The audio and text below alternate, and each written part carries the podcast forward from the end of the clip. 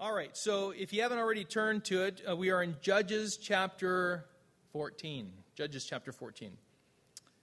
We're going to pray and get into our study. Heavenly Father, we oh, we ask for your blessing, your anointing, for your spirit to move and to teach us, to give us understanding of what we have before us.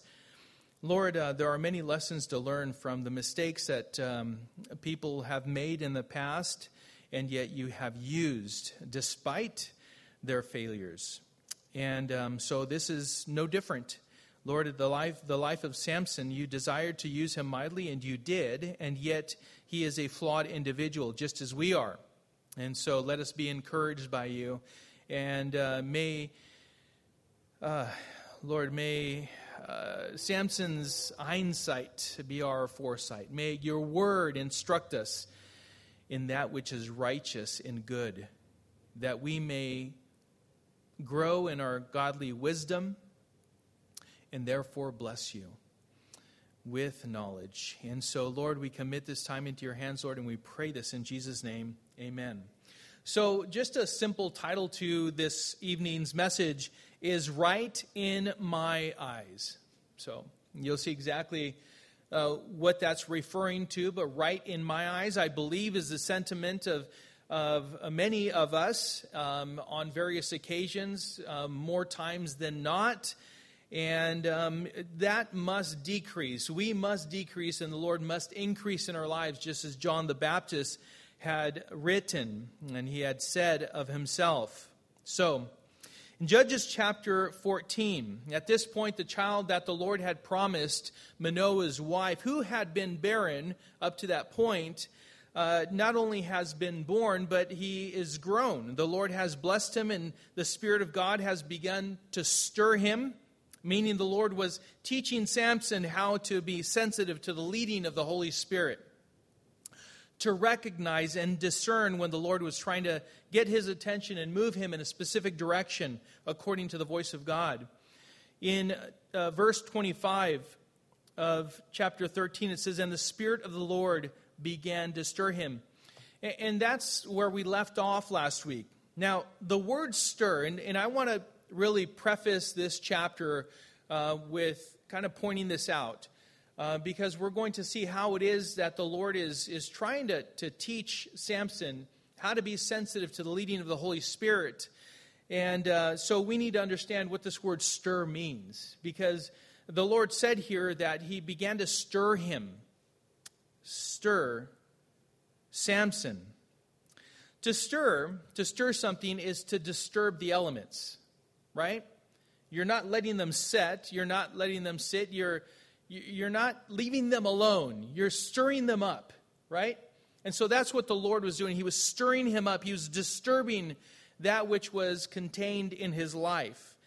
It also means to impel or to strike um, to agitate or to beat. And so you have this idea of, of a, a cook with perhaps a batter in the kitchen, and, and that cook is beating and stirring and agitating that which needs to be agitated so that the ingredients will mix together and form that which is delicious, hopefully, that which is palatable. And so that word is used to describe what the Lord was doing in the life of Samson. So the Holy Spirit was basically teaching Samson by getting his attention, by disturbing his life, agitating him at times, and even striking him when God deemed it necessary. There is a godly conviction and discernment that the Lord desires his children are trained to recognize to know, and to respond to.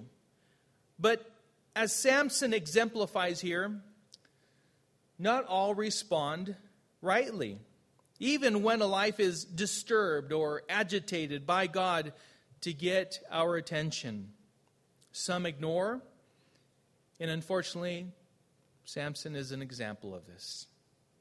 In many ways, the phrase, right in my eyes, is fitting for Samson.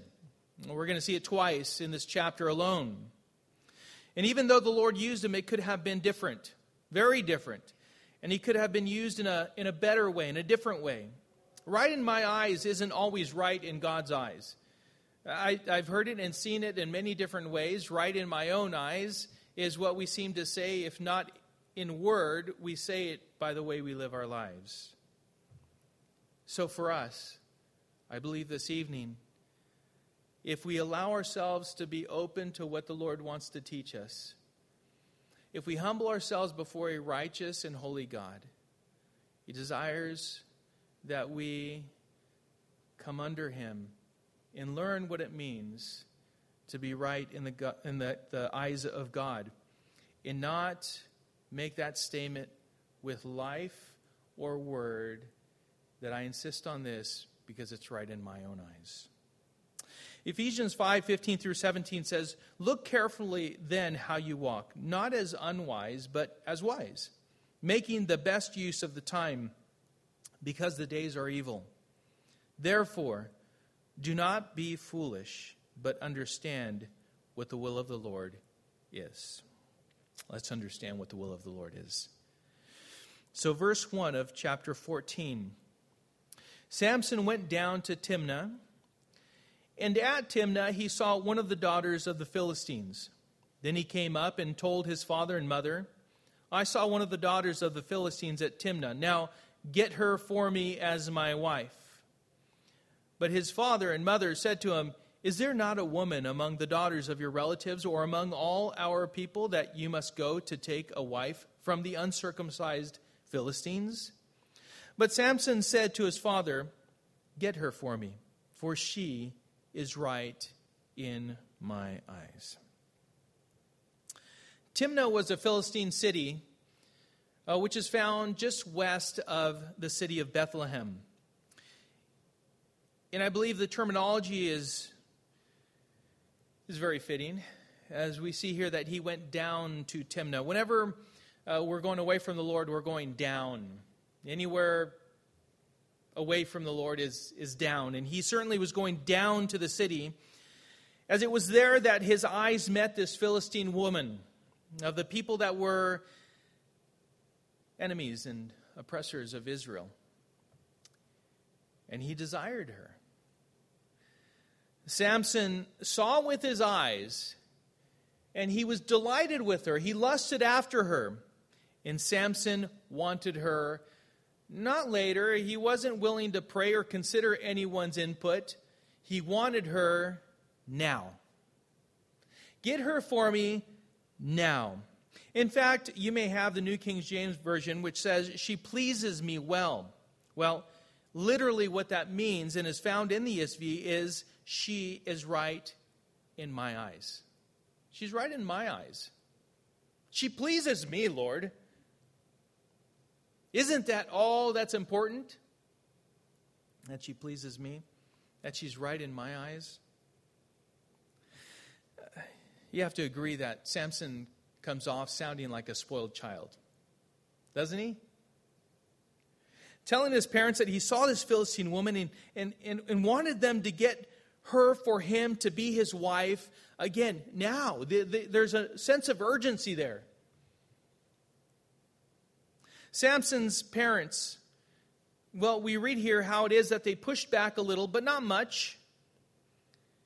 But here's where we begin to see Samson's fleshly choices. He considered what he wanted more than what God wanted. Even when someone else, even his parents, pointed out that he was making a mistake in what he was doing. Two things that are important to point out here. Number one is that Samson disregarded his parents. Can someone go get Isaiah? I'm just kidding. And who else? Okay, and Mario and the, the, these are all good. You know what? For us, I mean, sometimes we look back at a study like this and we consider these things, and, and then we realize how wrong we were in times past when we disregarded the counsel of our parents. When we completely did away with it, not, not even considering the counsel of our parents, right? Because this is a very important point that we need to learn, that we need to understand. Because this is the first error that Samson made. Well, His first error was even considering the Philistine woman. Number two is this here, where he completely disregarded his parents. I know parents can sound outdated. Can, that's what we're told, right? You're outdated. You're old fashioned. You're disconnected. You don't know what's going on today. But maturity will regard what they are saying and then test it against God's word. That is, and, and here's, here's um, what is the true test of this. If you regard God's word as being absolute truth. You know, sometimes we believe that our children are, are saved just because they, they know, they have, they have knowledge, right? They have knowledge, they know, so they should know better, right? They should already get. They should love Jesus and they should uh, desire to serve him. But you know what? We should not take that for granted, at least not their salvation. That should be the one thing that we lead them in. In that, you know, they can have all the head knowledge, and, and, it, and it hadn't, if it hasn't sunk into their heart, if they don't know Jesus personally, then they don't know him at all. They really don't know. It doesn't matter if they have all the book knowledge if they don't aren't surrendered to him. And and when parents talk to their children as others counsel us, when we completely disregard their godly counsel, really who we're rejecting is God himself.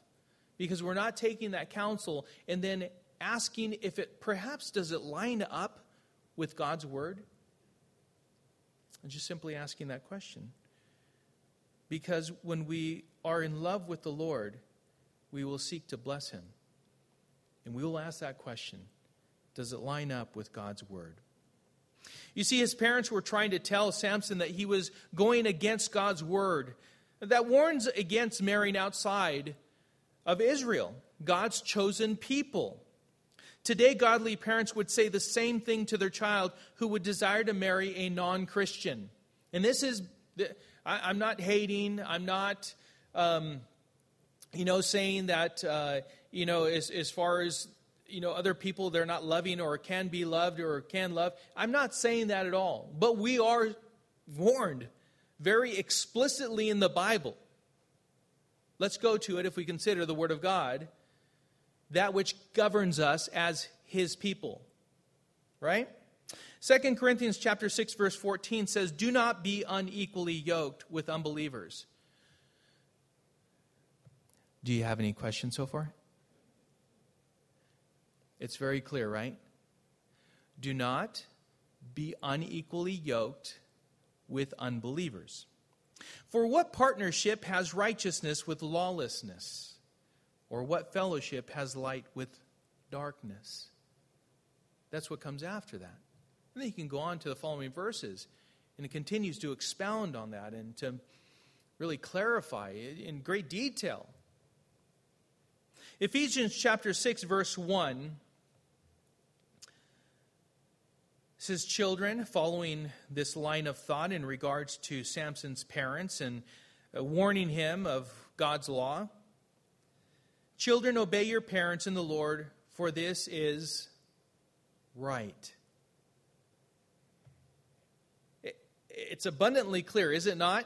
I, I don't need to explain that, right? Obey your parents in the Lord, for this is right. Honor your father and mother. This is the first commandment with a promise that it may go well with you. The Lord desires that things go well with us. And so, when we have godly parents that are giving to us godly counsel, we are to take their counsel in the Lord and obey them. And it says here, and that you may live long in the land and in my home. Right?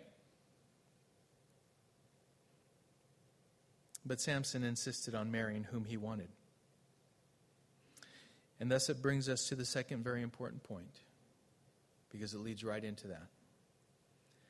Secondly, Samson disregarded God. And that was the bottom line. He disregarded God. God was very clear in his law in Deuteronomy chapter 7, verses 3 through 4, that the Israelites were not to intermarry with the people of the world. And, the same reason God gave to the Israelites then for why they were not to be unequally yoked with a non believer is the same reason God gives us as his people today that very same command. Deuteronomy chapter 7, verse 3 and 4 says, You shall not intermarry with them, giving your daughters to their sons, or taking their daughters for your sons. Here's why for they would turn away your sons from following me to serve other gods. That's the why. You want to know why?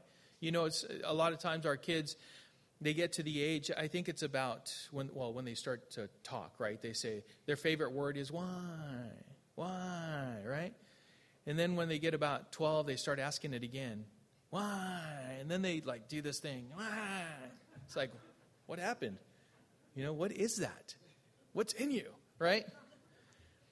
But they, don't they do that? How many of you know what I'm talking about? Okay, all right. Okay, so we're not the only ones that have children that do the dance and why, right? Well, this is the why. You want to know why? This is the why. For they would turn away your sons from following me to serve other gods. Then the anger of the Lord would be kindled against you, and he would destroy you quickly. You know, that's, that's justice. God is love. This was the warning. God's love is this warning. Warning, warning, don't do this because if you do do this, your hearts will be turned away from me to serving other gods. And then justice will come because I'm a just God. Also, I'm loving, I'm warning you, but, but warning you. At the same time, I'm a just God. I do discipline. That's what he does. You would think that a non believer would be the one influenced by the believer, right? And turn to God. And although that can and has been the case in some instances, one is running the risk of that not hap- happening. And oftentimes, it does not happen that way. I've seen it over and over. It's been tested and proved over and over and over again. I've seen it with my own eyes. People insist, no, no, no. I know. I'm doing missionary dating. I'm dating the world to win them to the Lord. Uh, that's, that's not the way to win them to the Lord.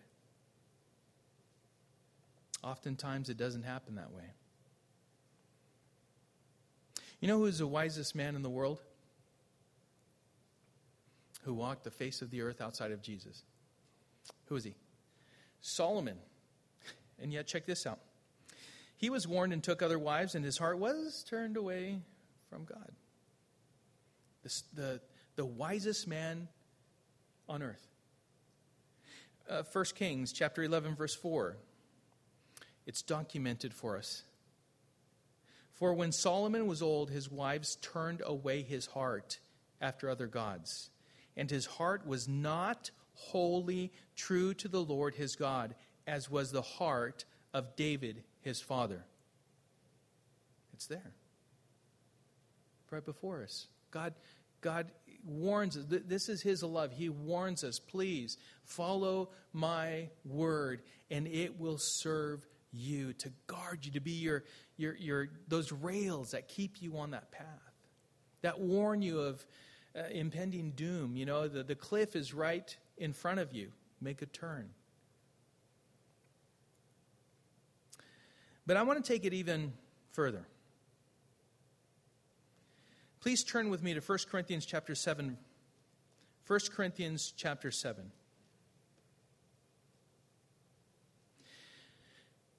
Because this is even when marrying a believing wife.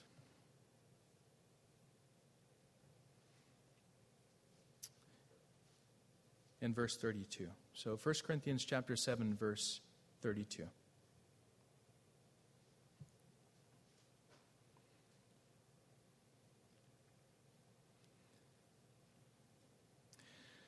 So the Apostle Paul writes to the Corinthians, he says, I want you to be free from anxieties. The unmarried man is anxious about the things of the Lord, how to please the Lord. But the married man is anxious about worldly things, how to please his wife. And his interests are divided. And the unmarried or betrothed woman is anxious about the things of the Lord, how to be holy uh, in body and spirit. But the married woman is anxious about worldly things, how to please her husband. I say this for your own benefit, not to lay any restraint upon you, but to promote good order and to secure your undivided devotion to the Lord.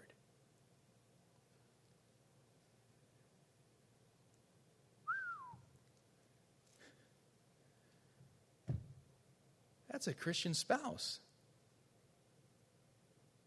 If that's true of the Christian spouse, how much more are we to heed God's word in regards to an unbelieving prospect? You know what I mean? One that we're considering, one that we're dating.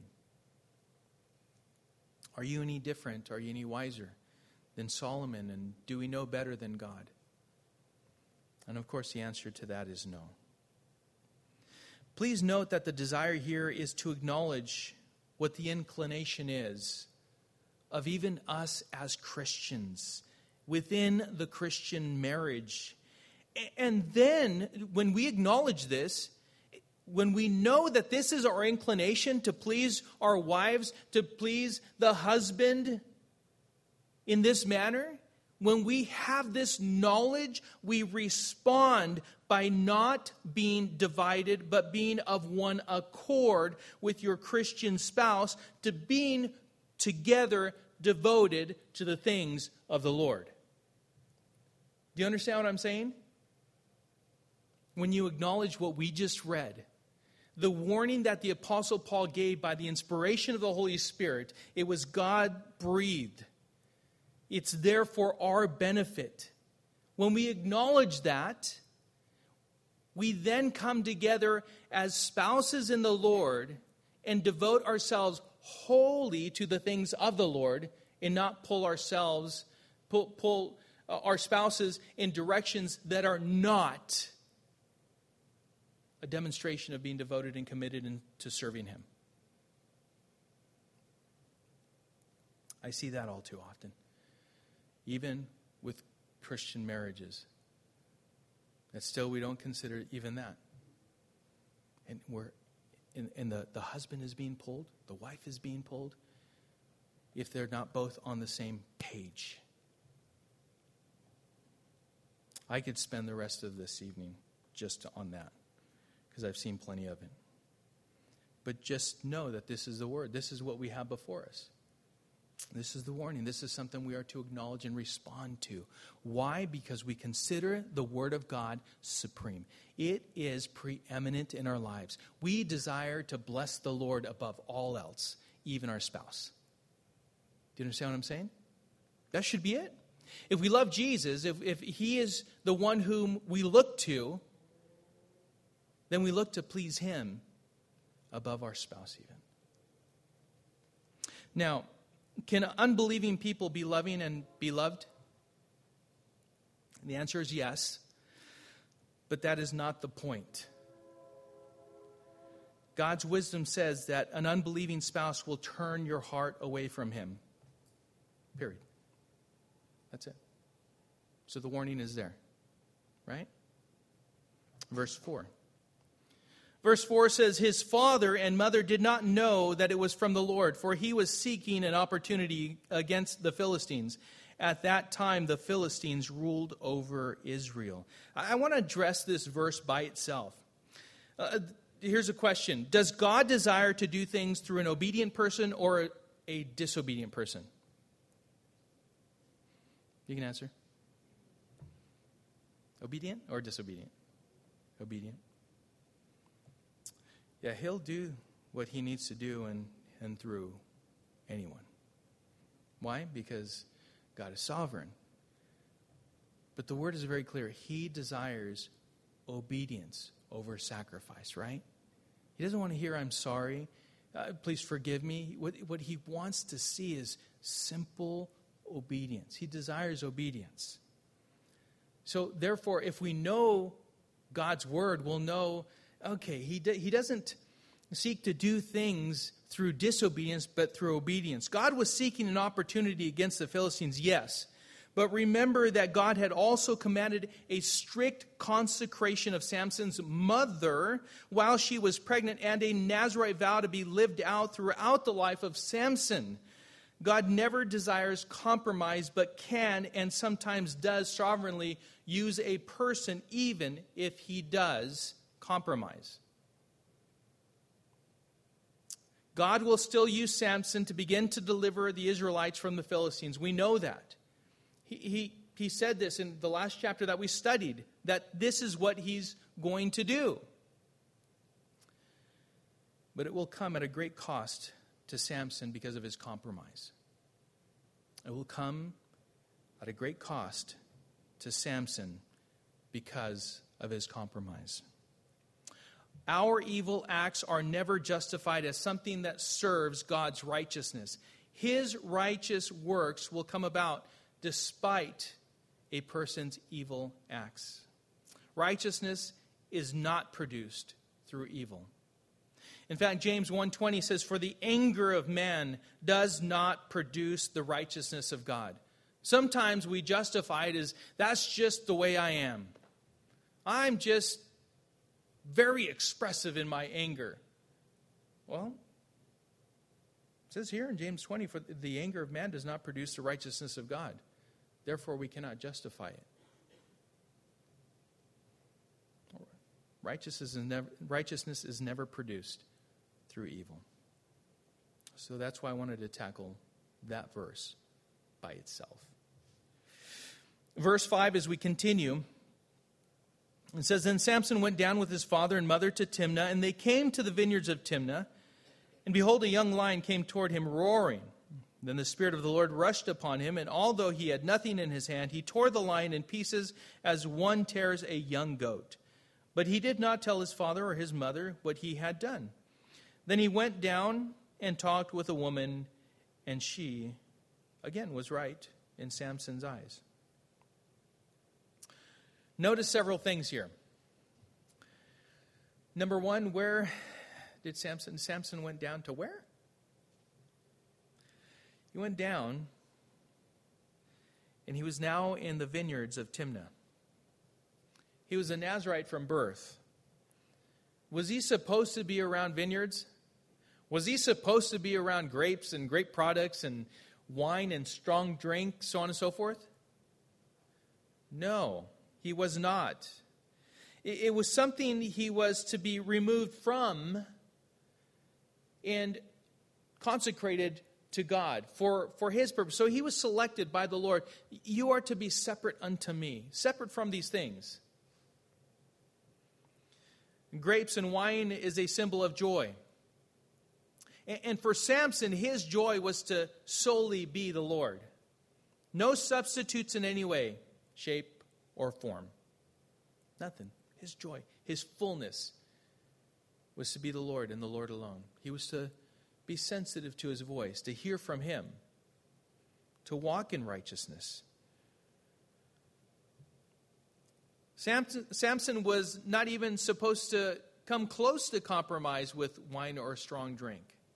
But even though Samson was in this place, God's Spirit empowered him by coming upon Samson in order for him to be able to preserve his life. But it wasn't Samson's natural strength, it was God's Spirit that came upon him. That empowered him to take this lion and destroy it. It just absolutely destroy it like a, like a little baby uh, what was it, a little baby goat? Is that what it said here? Yeah, like a little young goat, like a baby goat that's barely been born. They're fragile, right? And he tore it apart just like that, but it was because he was empowered, because the Spirit of God came upon him. He had superhuman power, and he was able to destroy the predator. When we're in a place of flirting with compromise and sin, we're putting ourselves in a position where Satan will attack. It's not if, it's when. It's when he will attack. And he will make every attempt to destroy you, to devour you. It's in that place where you remove yourself, you put yourself in a, in that position of compromise. And Satan will come around and he'll seek to, to take you out completely, to kill you. That is his in- intent. You need to find that way of escape and take it. Avoid putting yourself in a position of potential compromise. Secondly, yes, the Holy Spirit came upon Samson, but right after this, Samson was still seeking to please the flesh instead of the Lord. This is, like I said, all of these things should be for us. Kind of like, um, let's not let our guard down. Because the Spirit of God came upon Samson. We, we need to be careful. Because just because God did a great work through you doesn't mean you are free from being tempted by the flesh. Sometimes we think, oh, the Lord, what, how powerful was that? You know, like that was so awesome, that, that thing that we did. You know, we just went out witnessing and, and we were used to lead so many people to the Lord and, and we prayed with so many. Well, your next step, if you put your guard down, can be a step of compromise if you allow the flesh to take first place in your life. To draw back from keeping your eyes fixed on the Lord. Oh, the enemy is right there waiting to pounce on you. Just know this, right? It's, sometimes we, we can um, fall back into saying, well, that wasn't very encouraging. No, but it was very loving. What I'm saying is that the most loving thing that I can hear is a word of warning, right?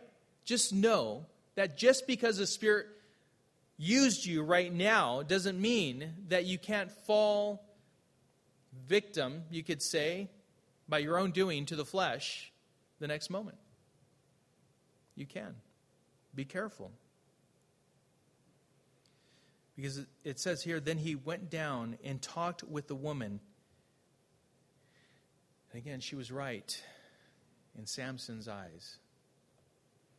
Couldn't he have like considered what, what just happened here? I destroyed this lion because the Holy Spirit came upon me. Oh Lord, I am an awesome fear of you. This was amazing. It can only be the Lord. And here's this Philistine woman. The next moment he's saying, ah, She's right in my eyes. The things we find ourselves emotionally attached to can be the most difficult to detach ourselves from when in conflict with God. Let me say that again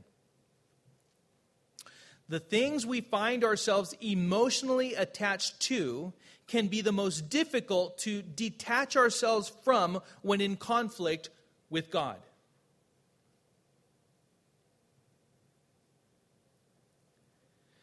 In Mark chapter 10, verse 29, Jesus said, Truly I say to you, there is no one who has left house or brothers or sisters or mother or father or children or lands for my sake and for the gospel, who will not receive a hundredfold now in this time houses and brothers and sisters and mothers and children and lands with persecutions, and in the age to come, eternal life. In Matthew chapter 16, verse 24, then Jesus told his disciples, If anyone would come after me, if we could only learn this, if anyone would come after me, let him deny himself and take up his cross and follow me.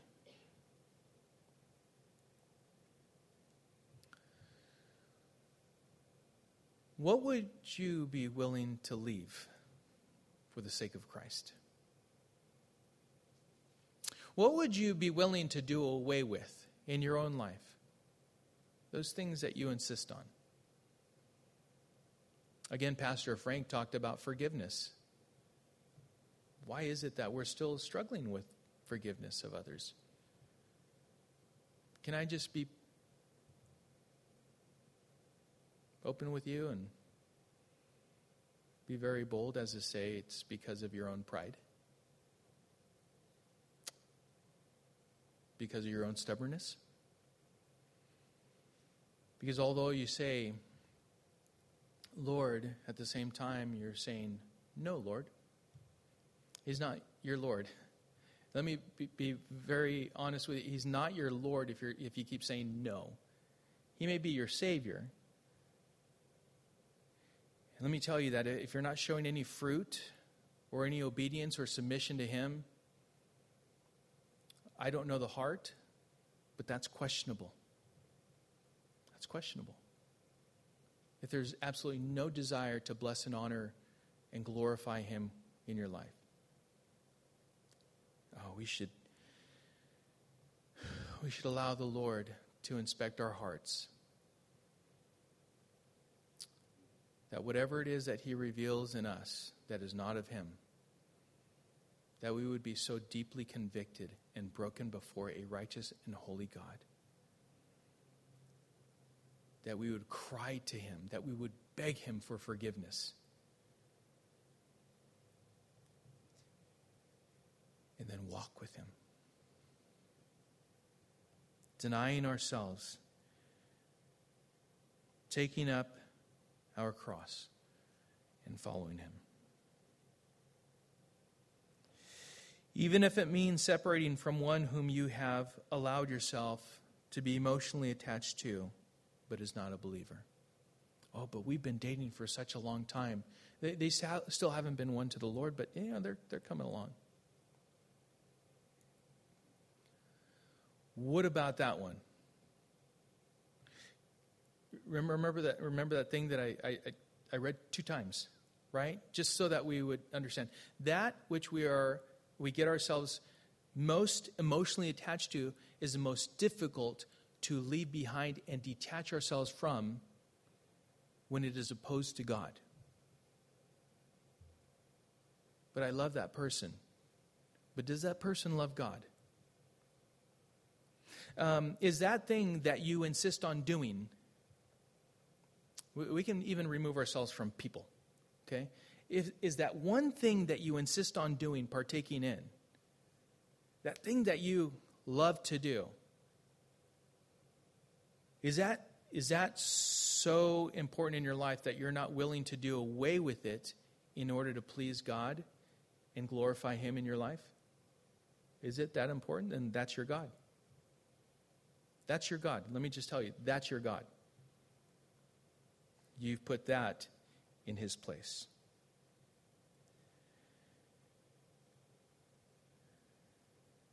when we become so emotionally attached to something that we're not willing to do away with it when it is opposed to God. That's our God. For Samson, she was right in Samson's eyes. He wasn't seeing the situation through God's eyes, he was seeing things through his own eyes, through the flesh. Verse 8. After some days, he returned to take her, and he turned aside to see the carcass of the lion, and behold, there was a swarm of bees in the body of the lion and honey. He scraped it out into his hands and went on, eating as he went. And he came to his father and mother and gave some to them, and they ate. But he did not tell them that he had scraped the honey from the carcass of the lion. The results. These are the results of a life lived in disregard of God. This is evidence of it. This is where it comes to. Samson was not supposed to touch any dead animal or person, and here he was following his own appetite. Complete disregard for God. He knew God's law, he knew the Nazarite vow. He was a Nazarite from his birth, and here he was doing the very thing he was not supposed to do. The honey was inside the carcass of the dead lion, and from within it he took the honey and even gave some to his parents. Defilement. This is what this is. This is defilement. They didn't know where it came from. And this just goes, this is the, the simple fact here. The, the, truth of the matter is, this goes back to Samson disregarding God and instead following the appetite of the flesh and succumbing to it. It's just evidence of it. We haven't seen any evidence of Samson denying the flesh, have we, up to this point? We haven't seen any evidence of Samson denying the flesh in order to bless and honor the Lord. But then it continues, verse 10. His father went down to the woman, and Samson prepared a feast there, for so the young men used to do. As soon as the people saw him, they brought thirty companions to be with him. And Samson said to them, Let me now put a riddle to you. If you can tell me what it is within the seven days of the feast and find it out, then I will give you thirty linen garments and thirty changes of clothes. But if you cannot tell me what it is, then you shall give me thirty linen garments and thirty changes of clothes. And they said to him, Put your riddle, that we may hear it.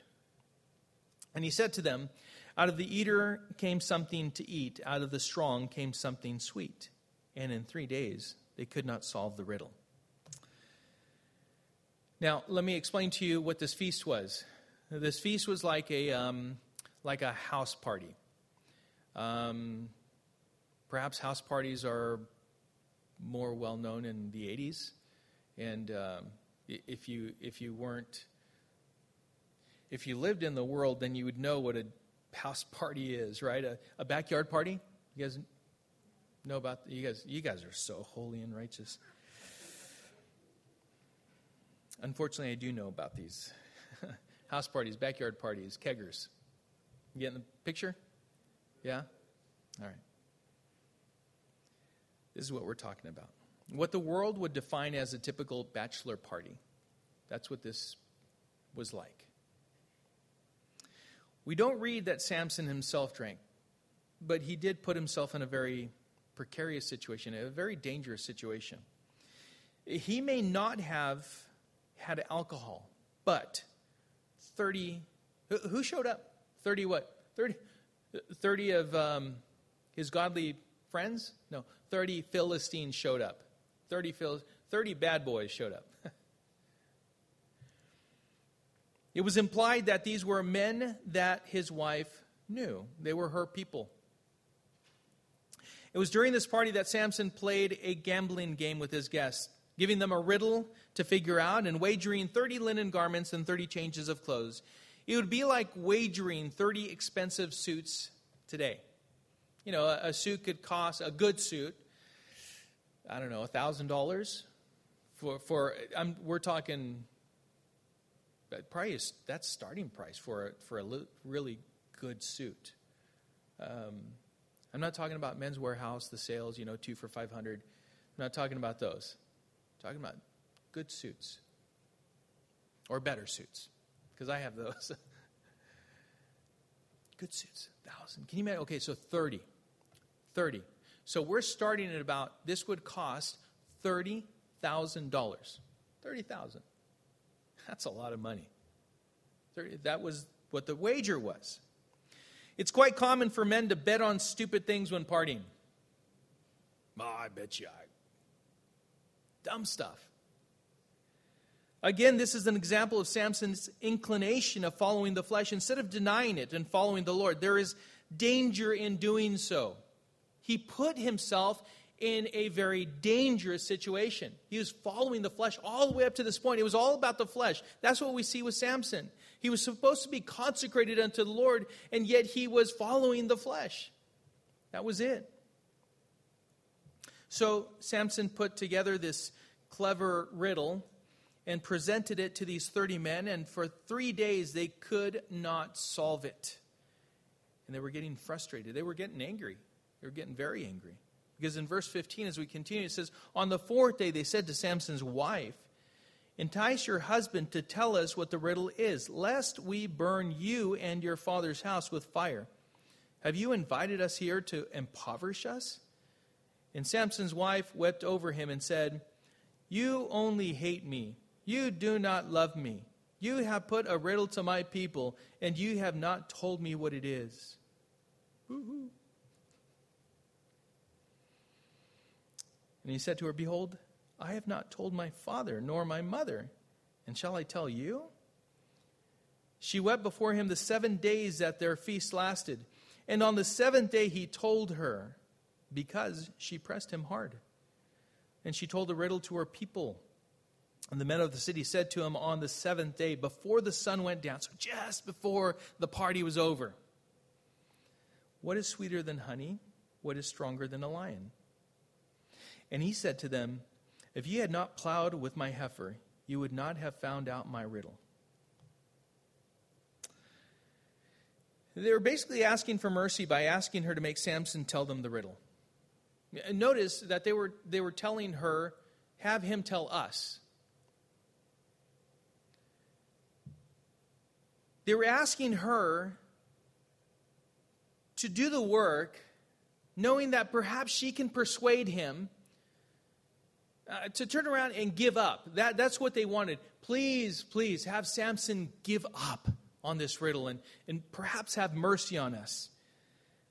But then they took it a step further. Like, like, talk about crossing the line. It wasn't just, hey, you know, have him tell us the riddle, but we're going to burn you and your father's house. Wow. They threatened her life and her father's life in the home, their family.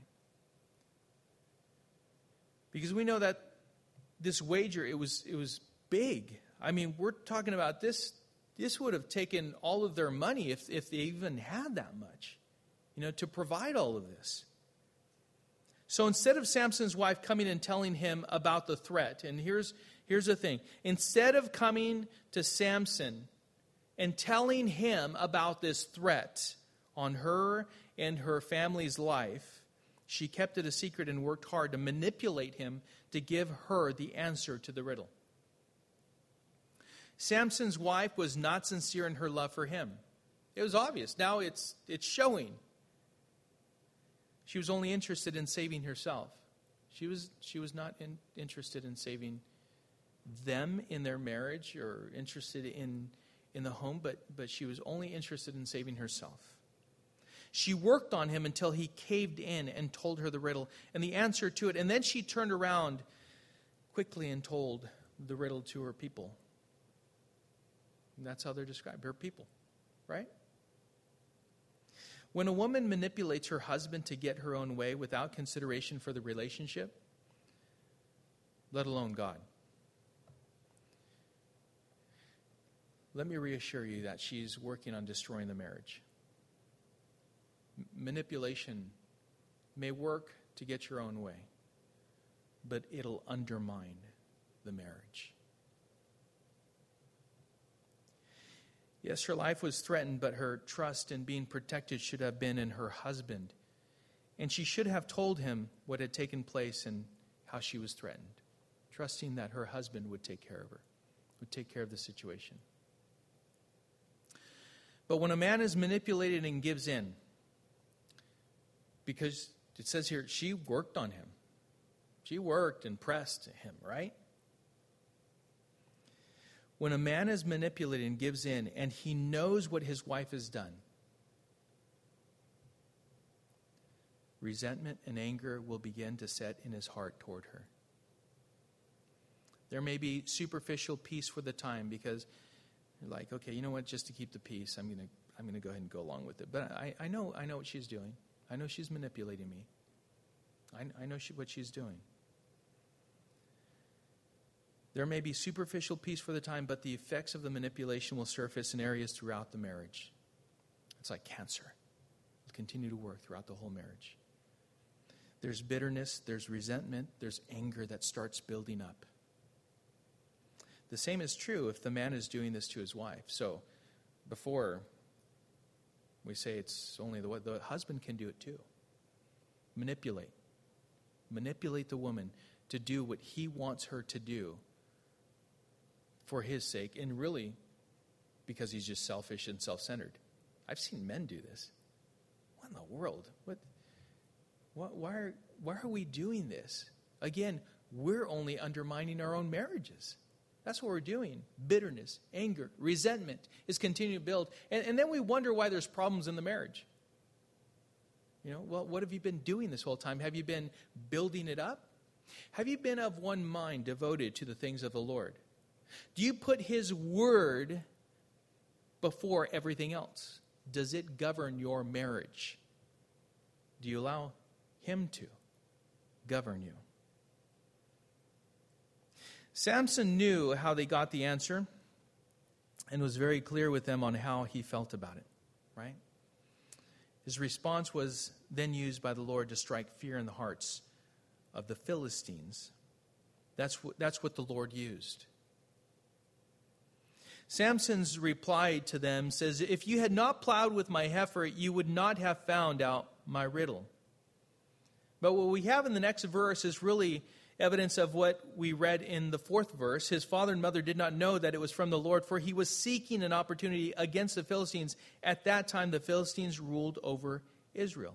And verse 19 says, And the Spirit of the Lord rushed upon him, and he went down to Ashkelon and struck down 30 men of the town and took their spoil and gave, their gar- gave the garments to those who had told the riddle.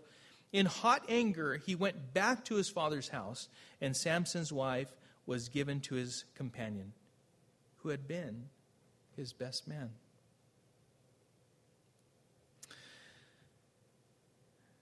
It was not the revenge that was the main thrust of Samson's actions, but God using the situation as an opportunity against the Philistines. It was at this time that the Spirit of the Lord, because this is what we read, it was at that time that the Spirit of the Lord rushed upon him. And it was at that point that he struck down 30 Philistines and took their spoil and garments and gave them to the men who had told him the answer to his riddle the time of anger was demonstrated when he went back to his father's house. But prior to that, we see how the Lord rushed upon him. He, the, the Spirit of the Lord came upon him. That was when he took out the 30 Philistines. And the Lord began to deliver the Israelites from the Philistines by the hand of Samson. He was using him. And it was at this time that his wife left him and went off to be with his best man. How sad, right? How sad to conclude this. This marriage lasted seven days. That was it. Seven days. That's, that, that was it. It was quick. I want to conclude with this Samson's pride and disregard of God and following what was right in his eyes came at a great personal cost. We see that, right? Yes, God still used the situation to begin to strike fear in the heart of the Philistines, but it could have been done with a humble, God fearing, obedient Samson instead of a fleshly, prideful, self centered Samson who disregarded his God. Remember what we talked about?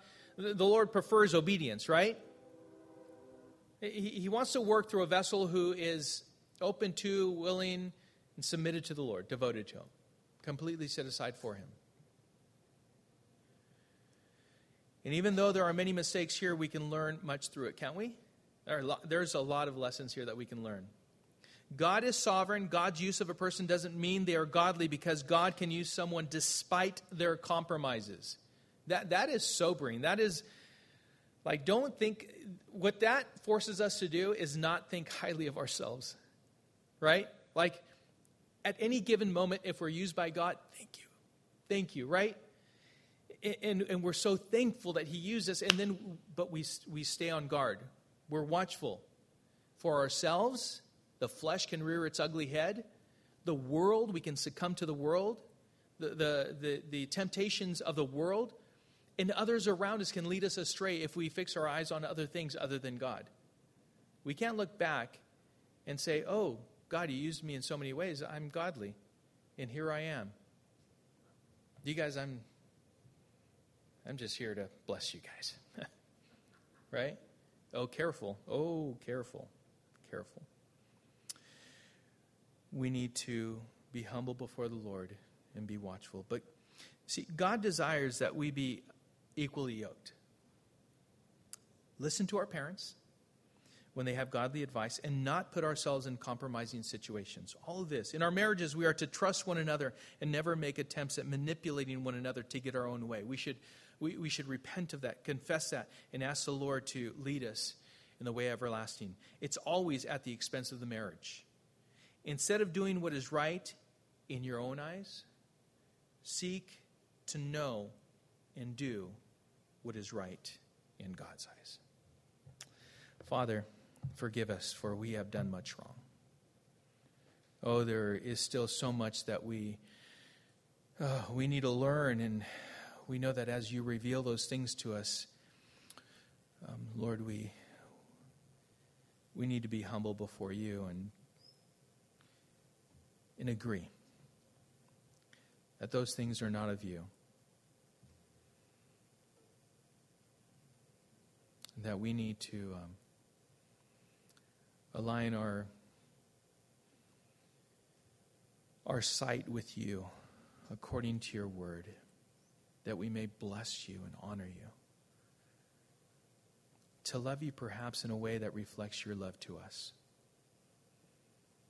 Lord, may we not be fleshly, carnal saints, but may we be God fearing saints who are filled with the Spirit and walking in the Spirit, that we may not fulfill the lust of the flesh.